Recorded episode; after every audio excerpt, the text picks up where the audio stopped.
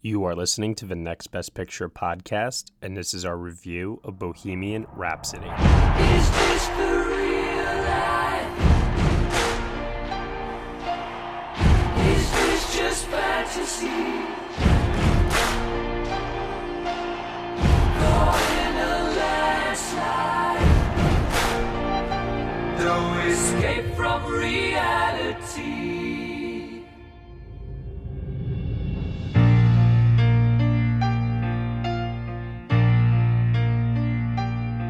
Enjoyed the show.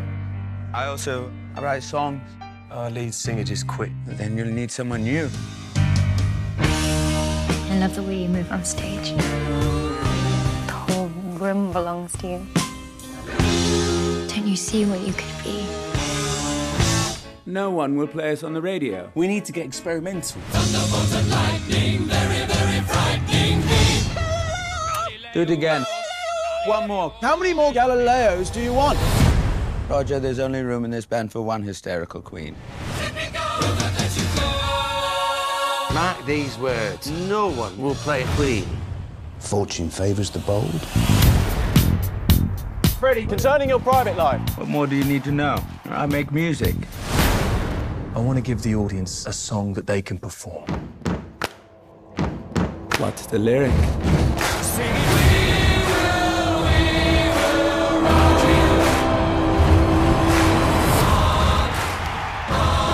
Ready, Freddie? Let's do it.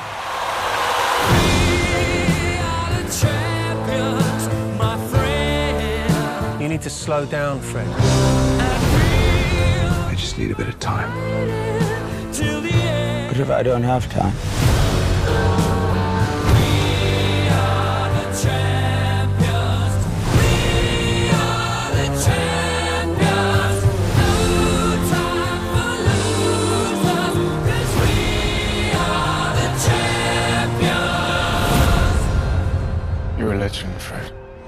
We're all legends.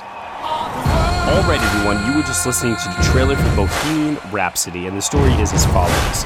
Bohemian Rhapsody is a biographical look at the rock group Queen, with a particular emphasis on lead singer Freddie Mercury as he joins the group, helps to create Queen's sound, deals with fame, explores his sexuality, and contracts AIDS. The film is starring Rami Malek, Lucy Boynton, Gwilym Lee, Allen Leech, and Mike Myers. It is directed by Bryan Singer, written by Anthony McCarten. Join me for this review, I have Josh Parham Hello, hello. and Tom O'Brien. Hey, everybody. So, Bohemian Rhapsody, a film that I feel like we've been hearing a lot about for a very long time because let's just say that the production behind this movie is somewhat troubled. Yeah, there's definitely been a couple things in the news uh, that has plagued this production for sure. But we finally have a final product here. We have a movie about Freddie Mercury that is out in theaters. It's a movie that surprisingly is also not so much just about Freddie Mercury, but about Queen as a whole, which I suppose is fine. You know, I, I, I think a lot of people were hoping for a Freddie Mercury movie more so than anything.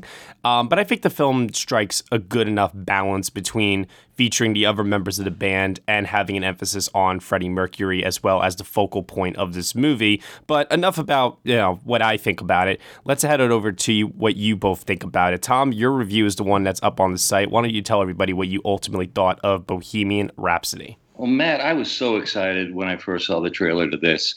You know, when you all you need to do is hear that stomp, stomp, clap, stomp, stomp, clap, and you know, okay, I'm here, I'm on board. And once the uh, pre-credit uh, Live Aid's Live Aid uh, music uh, concert started, uh, I was like, okay, this is fine.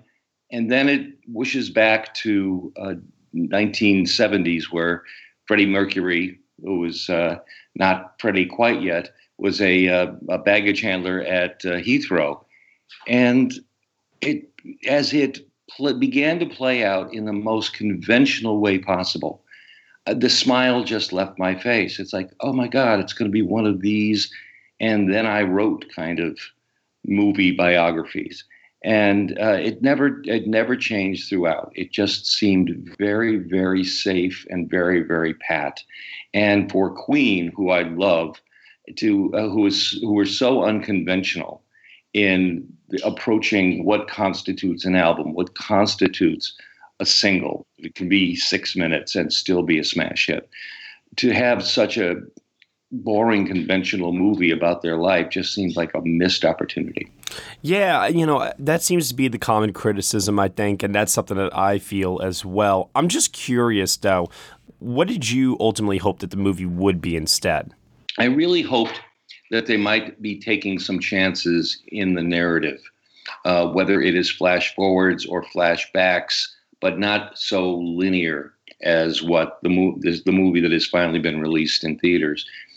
I was looking for something that would keep me on the edge of my seat, even though, for the most part, we all know what, what happened.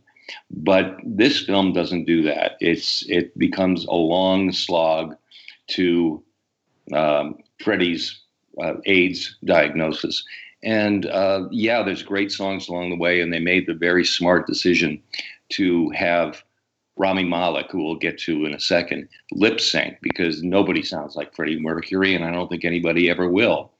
Uh, so that the, the Queen illusion, uh, the music illusion, is preserved, but the uh, uh the the narrative is just so very unlike Queen because it's so so pat and so so easy. Yeah, yeah, I kind of know what you mean there, Josh. What about you? Well, Tom, I really just 100% agree with you, especially your assessment on just how conventional this movie feels. And I think that's the biggest problem with it. This is a movie that feels like it has learned nothing about the state of musical biopics in the last like 15 years. It, it feels like a film that could have existed right along like Ray and Walk the Line. And those are, you know, they're fine movies for sure, but they're very traditional in their storytelling. And I would say they were better. They are better than this, honestly. They are. They are better than this, but they exist sort of in the same kind of atmosphere that this movie takes place in, and it it, it follows a very similar trajectory of you know the humble beginnings, slow rise to fame, you know the the difficulties along the way that you find, and there's just nothing in that narrative that ever breaks free from that. And so you're just seeing a very conventional story that we have seen kind of played out in similar uh, subjects before without ever really getting to something interesting about this central character in Freddie Mercury. And that to me was really the most frustrating thing about it. Despite there being some really good performances here, I, none of it can ever escape just how dull this story is. And that just sort of kills all momentum it attempts to get going with some of the scenes and with some of these performances. Now, I, I want to be clear about this too, because one thing that I kind of felt was brewing about this movie before I even saw it was because it was directed by Bryan Singer. Well, kind of directed by Bryan. It, yeah, kind of exactly. He he did get fired uh, mid mid production and was replaced by uh, Dexter Fletcher, who was brought in to complete the film. I kind of got the feeling that we, you know, people who watch movies, critique them, review them, I feel like we had our knives sharpened. Like we were already gunning for this movie in a sort of way. And it's like though as if we almost didn't want it to succeed. I, am not saying that that's totally true, but it, it kind of felt that way. So I went into this with a expectation of, you know, let, let me let me let me try to enjoy this. Let me let me see if I can find something that I can like about this. And I did walk away with two feelings. One is Rami Malek is sensational as the sensational Freddie Mercury. And his performance, I would actually say, is worth the price of admission alone. Like, there's not many people I would recommend this movie to necessarily, um, because you you're both right. It is very standard. It's kind of boring to tell you the truth. As a result of which, but if you're gonna see it for any reason, see it for Rami Malek. I have never seen him be this dynamic, this assured, this just magnetic. It, like his onstage presence the physicality of how he captures Freddie Mercury is just outstanding.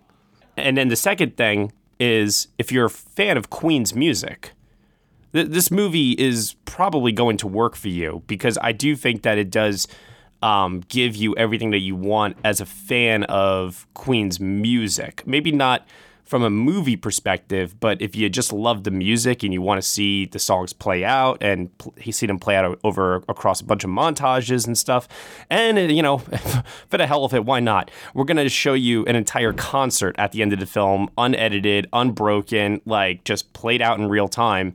I mean, what more could you ask for? Yeah, I, the only thing about that though is like if you are a fan of Queen, yes, this is probably going to be a movie that indulges on just a lot of kind of base emotions that you want to see. And definitely the concert at the end is like the big centerpiece that the movie is kind of, you know, sort of building to. And it is well executed in that regard. At the same time, I also just sort of feel like you could just watch the concert footage, you know?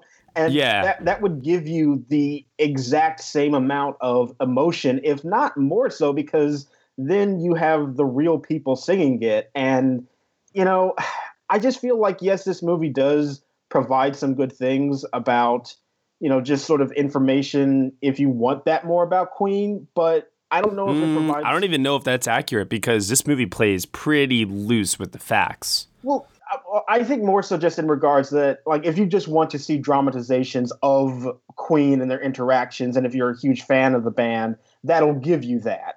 But they're not interesting. They're not, you know, I don't think particularly revelatory, whether completely fabricated or not. And I think you could get more by just watching concert footage and documentary interviews than you could get more out of that than you could watching this movie. I, I really kind of put the blame on the screenwriter Anthony McCarten. Uh, he is kind of his specialty is uh, British biographies. Uh, he did the uh, Stephen Hawking, where he wrote the Theory of Everything, and last year he wrote uh, the Winston Churchill bio, Darkest Hour. Now, I was not the biggest fan of Darkest Hour, but at least that had the wisdom to uh, tell the Churchill story uh, oh, around a specific incident so that everything was compressed and you can really focus on uh, what uh, was happening to Churchill at that particular moment of time, much the same way that Tony Kushner did for Lincoln. Mm-hmm. This, however, just is is just kind of mush. It it tells the story of Freddie Mercury's involvement in Queen from beginning to end with ridiculous coincidences, and it just seems that the let's tell it all uh, approach to it just made it far less potent than it otherwise could have been. Mm, yeah, yeah, I, I agree with that, Tom. That's usually been the way that a lot of biopics these days have tried to get around the stale formula. They'll pick one event and try to work all these other themes sort of around that event. But this one just takes the traditional route of basically from beginning to end. And there's just not a lot of creativity that you can do in that regard. And this movie certainly doesn't take any of those chances. Uh, one thing I, I, I did like, actually, uh, I, I will say this. With the exception of one scene in particular, and it's the uh, Q&A scene with the press, I think this movie is shot very well by Newton Thomas Sigel. I really, really dug the high key, hazy, you know, lens flare lighting that was going on in this movie that provided a very warm look to it. Um, but man, like that one scene with the press, uh, the editing, the sound, the fisheye, uh, out of focus, like that that scene was just a mess. I, I got a headache practically watching it. I felt like at times. Yeah, well, I think that that scene does have the intention of making you feel uncomfortable because Freddie is uncomfortable in that moment, but it's also just not executed very well, just on an like an emotional and thematic standpoint either, because it feels sloppy and not cohesive in a good way. And I, I agree with you. That sequence also just feels like you know how many times have we seen the press conference where it's confrontational moment with the rock star and again just not interesting in the way that it's developed at all Well, let me ask you this question: what what was maybe say for you, if there was any, what was the most interesting part of this movie for you? And let, let's say let, let's even try to get, get this more narrow. Let's say outside of Rami Malek's performance. Well, I was very interested in the fact that they spent so much time um, with uh, Freddie's life. Yeah. Initially, I had I because I really didn't know very much about that, uh, but uh, the initially I thought, oh gosh, they're going to make this. You know, it's all going to be kind of all uh, emphasizing the heterosexual relationship that he had to make the audience more comfortable. Well, it actually, Lucy Boynton is so good in this and I did, I found myself kind of I didn't know this, and it was one of the sections of the film that that really surprised me. Yeah, I'm happy to see Lucy Boynton pop up in more movies. I really really like her in uh, Sing Street. And she's been getting some work this year, a little under the radar with things like Apostle, and she was also in The Murder on the Orient Express last year. And she, you know, it, it, to me, she and the rest of the other members of the cast are just serviceable to me. Yeah. Like no, no one's like bad. I, I, I think maybe the only person that you could say that gives maybe a bad performance in this, but that's because it's so tongue in cheek. Might be Mike Myers Yeah. as the oh um, gosh, so terrible.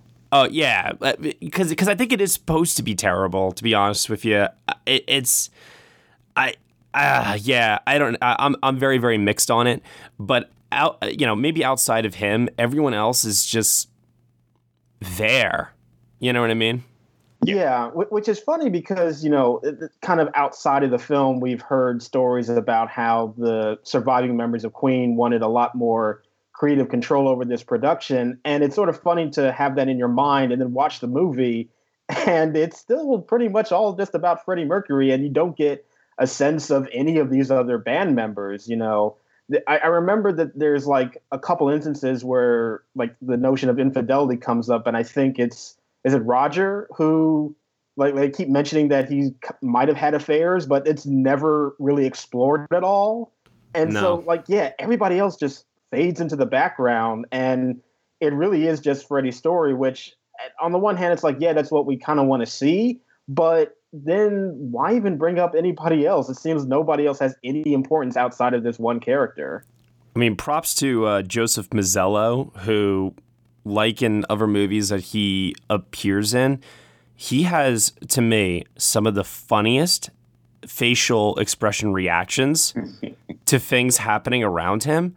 I remember this distinctly about him in the social network because he was a background character and that that wasn't really a major speaking role, but he just always had the funniest, funniest like reactions to everything that's happening around him. And as um, the bassist in this movie, John Deacon, um, I, I got the same thing here. Like every time he was on screen, I was always watching what he was doing. Meanwhile, Gwilym Lee, who plays Brian May, and uh, Ben Hardy as Roger Taylor, they're just there's nothing about their performances that ever drew my attention to them to say, wow, like they're really standing out.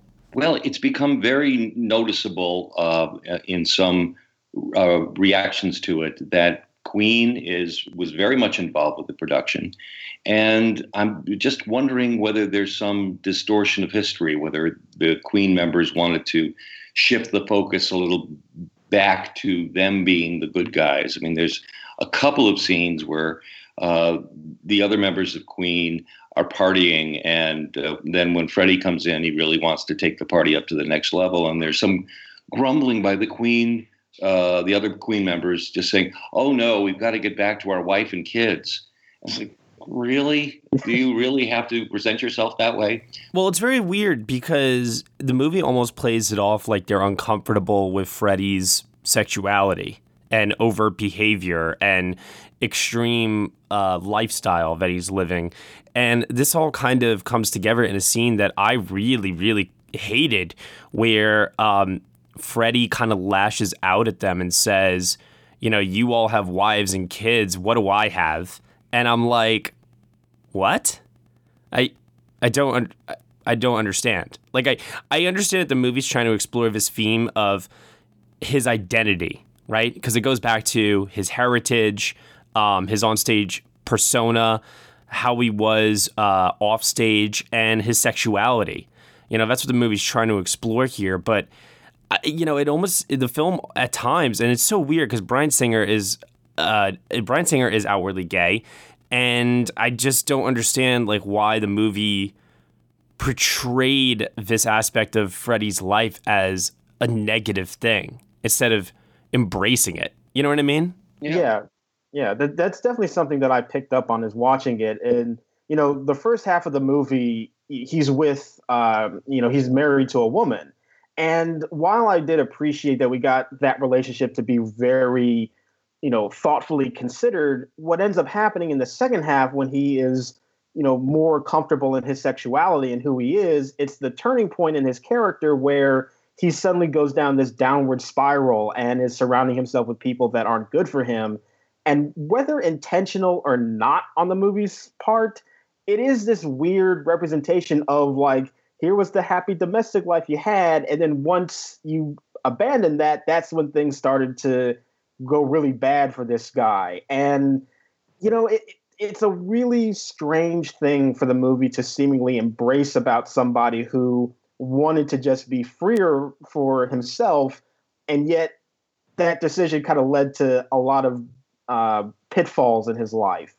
Yeah, the I, my initial concern about the film b- before having seen it was that it would try and de-gay uh, Freddie the way other uh, musical biographies have, uh, but uh, I'm not sure what we see here is necessarily better. Mm, yeah. Gay life is presented as a series of truck stops or you know leather boys coming by and and and and orgies. And i have nothing against orgies. I like a perfectly good orgy but that, that's yeah and it, yes it was a different time.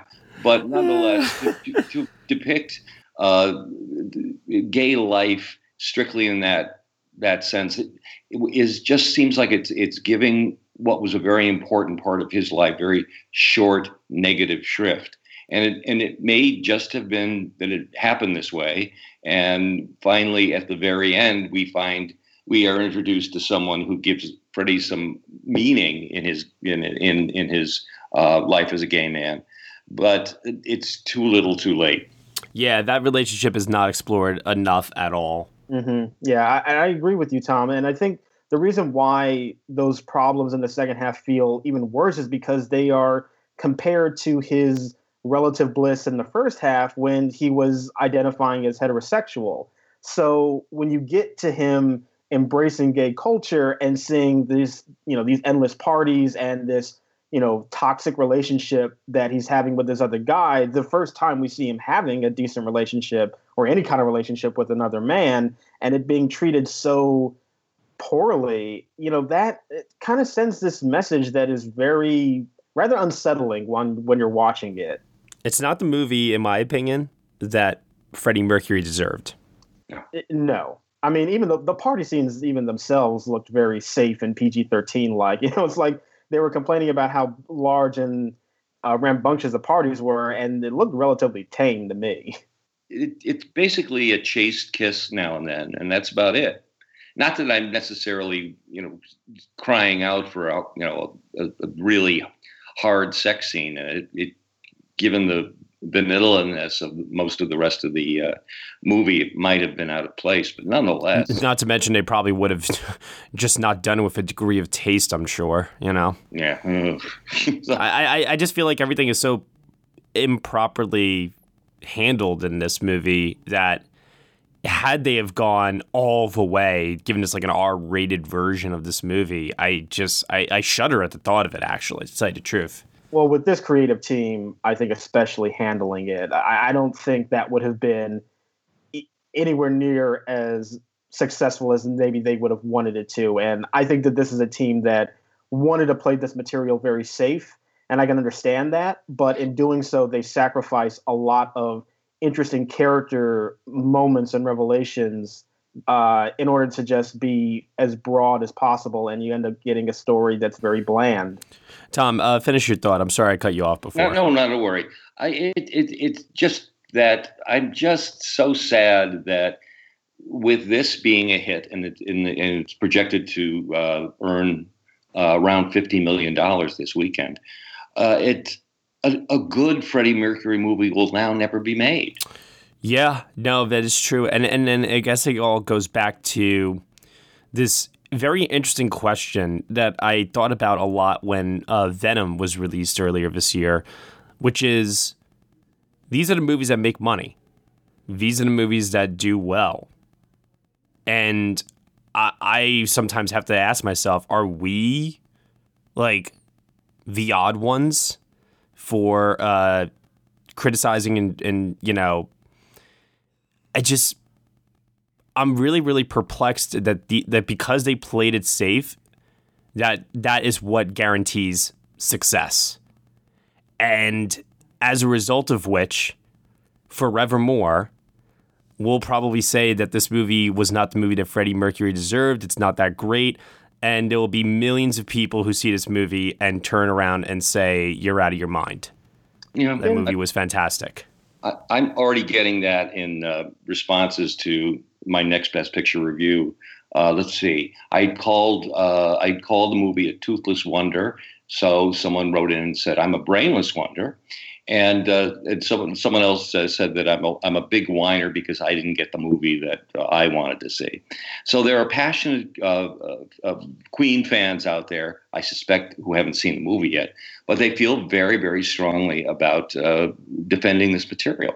So you know that's and it, it turned out to have an A cinema score from audiences this week. So audiences seem to respond to it, and it may be that the three of us, having seen it separately, come have come to the same conclusion. We may be the odd ducks out.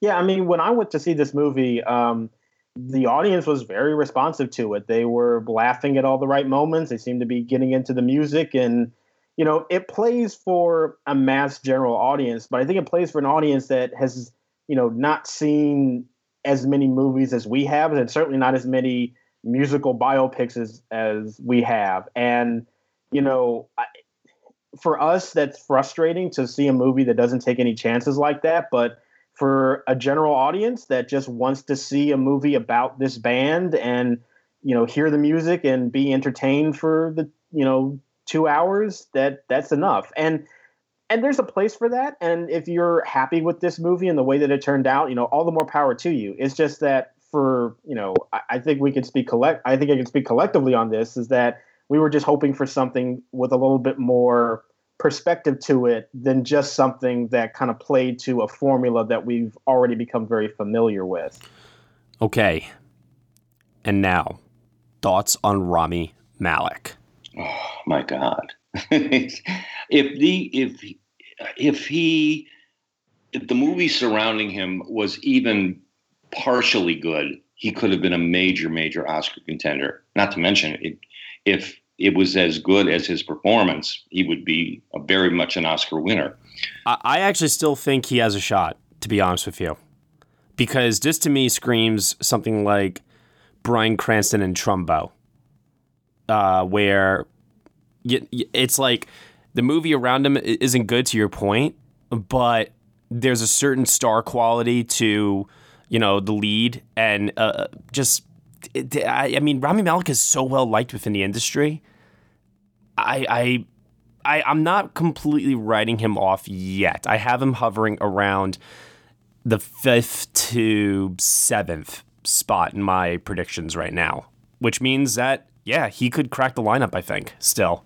Yeah, I think that uh, I have him in seventh right now, but the success of the picture and the uh, audience response to it from the cinema score may may very well be reflected in the Academy's membership responding the same way. In which case, where there is a fifth slot available, he could do it. Uh, it would it would be a shame that um, he's tied to a movie that is not that great, but uh, he'll be an Oscar nominee if he makes it through.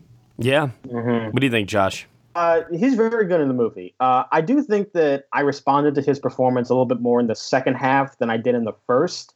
Um, and I think that might just be because, I mean, the, I have issues with the whole movie not being very interesting, but I think Freddie Mercury as a character becomes a little bit more interesting in the second half.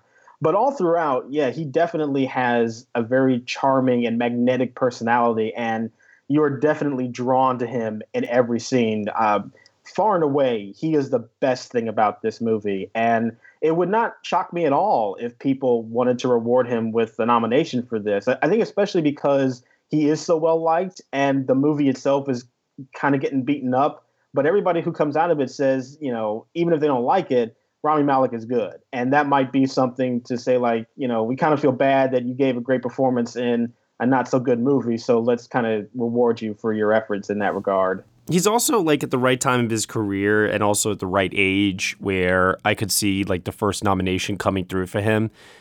It, it you know, it, it's interesting because like I, I was I was saying this the other day. I think this might go down potentially. I got to like think back a little bit probably, but this might go down as the best performance in a bad movie I think I've seen this year.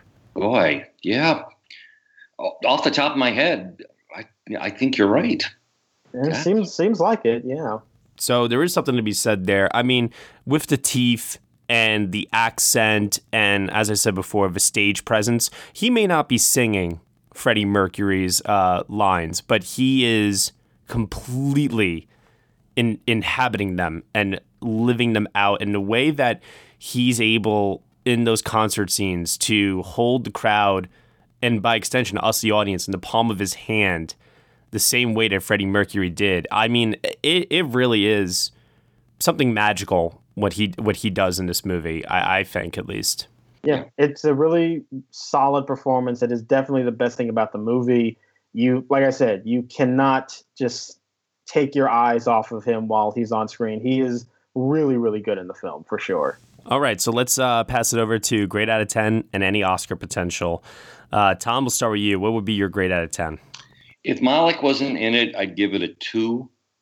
Uh, but I, because of his performance, I'd probably up it to a four. Oh, okay. And Oscar potential on the bubble, but uh, I'm I'm with you guys. I would not be surprised if it came through because he's that good. Mm-hmm. Josh. I think I am also at a four out of ten, and ninety percent of that is because of Rami Malek. Uh, his performance helps guide you through a lot of the, you know, dull bits of this movie, for which there are quite numerous uh, spots of them. Uh, I think without him, this movie would just be a complete disaster. Um, so yeah, that's sort of where I'm sitting at right now with my with my score. I think that he is the best chance of an Oscar nomination. I think that there could be enough goodwill to form around him to push him through to a nomination. I think some of the crafts could maybe push through, maybe the sound, because you know musicals Sound, yeah.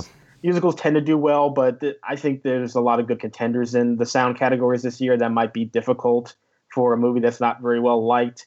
Uh, I think that it's sort of I think that it's going to be a Malek or bust with this movie. Yeah, um, I, I'm with both of you. I'm at a four out of ten on this movie. And as far as like the Oscar potential is concerned, I did start to wonder while watching it if the sound mixing was a contender or not. Because for all the reasons that we said A Star Was Born could get in, this could equally get into sound mixing, I feel like. For the exact same reasons. O- On a on a craft level at least. Yeah, You know, it- uh, it- the it movie is a definitely different could. story. It definitely could, but usually it's rare to have more than one musical pop into that category. And you know, you've got this, and maybe even Mary Poppins might make a play with that too. So I think that category is going to be tougher than usual for a movie like Bohemian Rhapsody to make it in. Yeah, no, I, I agree with you. You know, another thing I could also foresee with Malek and his trajectory is I could see a world where Malek gets uh, BAFTA nomination, SAG nomination, uh, but he ends up missing the Oscar. You know, uh, either way, I think he is definitely in play, and I don't see a scenario where he doesn't show up at one of the major precursors. Uh, the Golden Globe, I know that they're going drama with this. I think that's a mistake. Um, but hey, whatever. From an awards perspective, yeah, that's a mistake. At the very least, I think Malek is is this is this is going to uh, jet start his career. Um, he's like the people who, like for example, Michael J. Fox became a movie star with Back to the Future. I think that he he can become a movie star with this, and be fascinated to see what his next move is going to be after this. Yep, yep, absolutely. All right, uh, why don't we close it out with where they can find you on the internet and what is your favorite Queen song? So, Josh. Uh, you can find me on Twitter at JR Parham, and I think my favorite Queen song is Another One Bites the Dust. All right, Tom. Um, you can reach me on the internet and see me at uh, at on Twitter at at Thomas E O'Brien, And I just am a sucker for that bass line on Another One Bites the Dust. So Nice. count me in there too. You're good people, Tom. And you can find me in Next Best Picture. Uh, my favorite Queen song is. Ooh. You know what? This is actually tougher than I thought it was going to be. Um, I think it's Don't Stop Me Now. Probably. Yeah, I, I, I really, really love that song. And that's a great karaoke song, too. I mean, there's so many good ones. You know, it's hard to pick a bad Queen song. No, absolutely. But, but it's hard to do uh, Queen and karaoke. Oh no! You, you, you, you- let, me, let me tell you something. If you're gonna do Queen and karaoke, you got to go for it. There is no meeting it halfway. And I imagine a lot of liquid courage. All right. Well, like I said, next best picture. You can subscribe to us on iTunes, SoundCloud, Google Play, Stitcher, TuneIn, Player FM, Acast, Castbox, and now on Spotify. Be sure to leave us a review on iTunes. Let us know what you think of the show. And if you're feeling generous, head on over to Patreon, where for one dollar minimum a month, you can get some exclusive podcast content from us. Thank you so much for listening. As always, we shall see you all next time.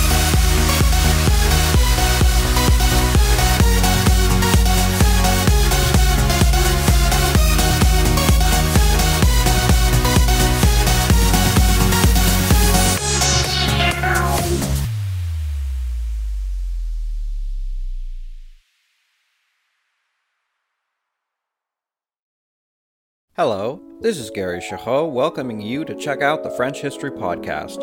Our main show covers the history of France from the first humans until present. If you liked Mike Duncan's The History of Rome and wanted a similar program covering the land of beauty, culture, and love, we are exactly that. We also host world renowned scholars who have delivered guest episodes on their specialties, including 18th century pirates, revolutionary booksellers in 20th century Paris, the special friendship between the Marquis de Lafayette and Thomas Jefferson, and numerous others. Learn what you love and listen to the French History Podcast today.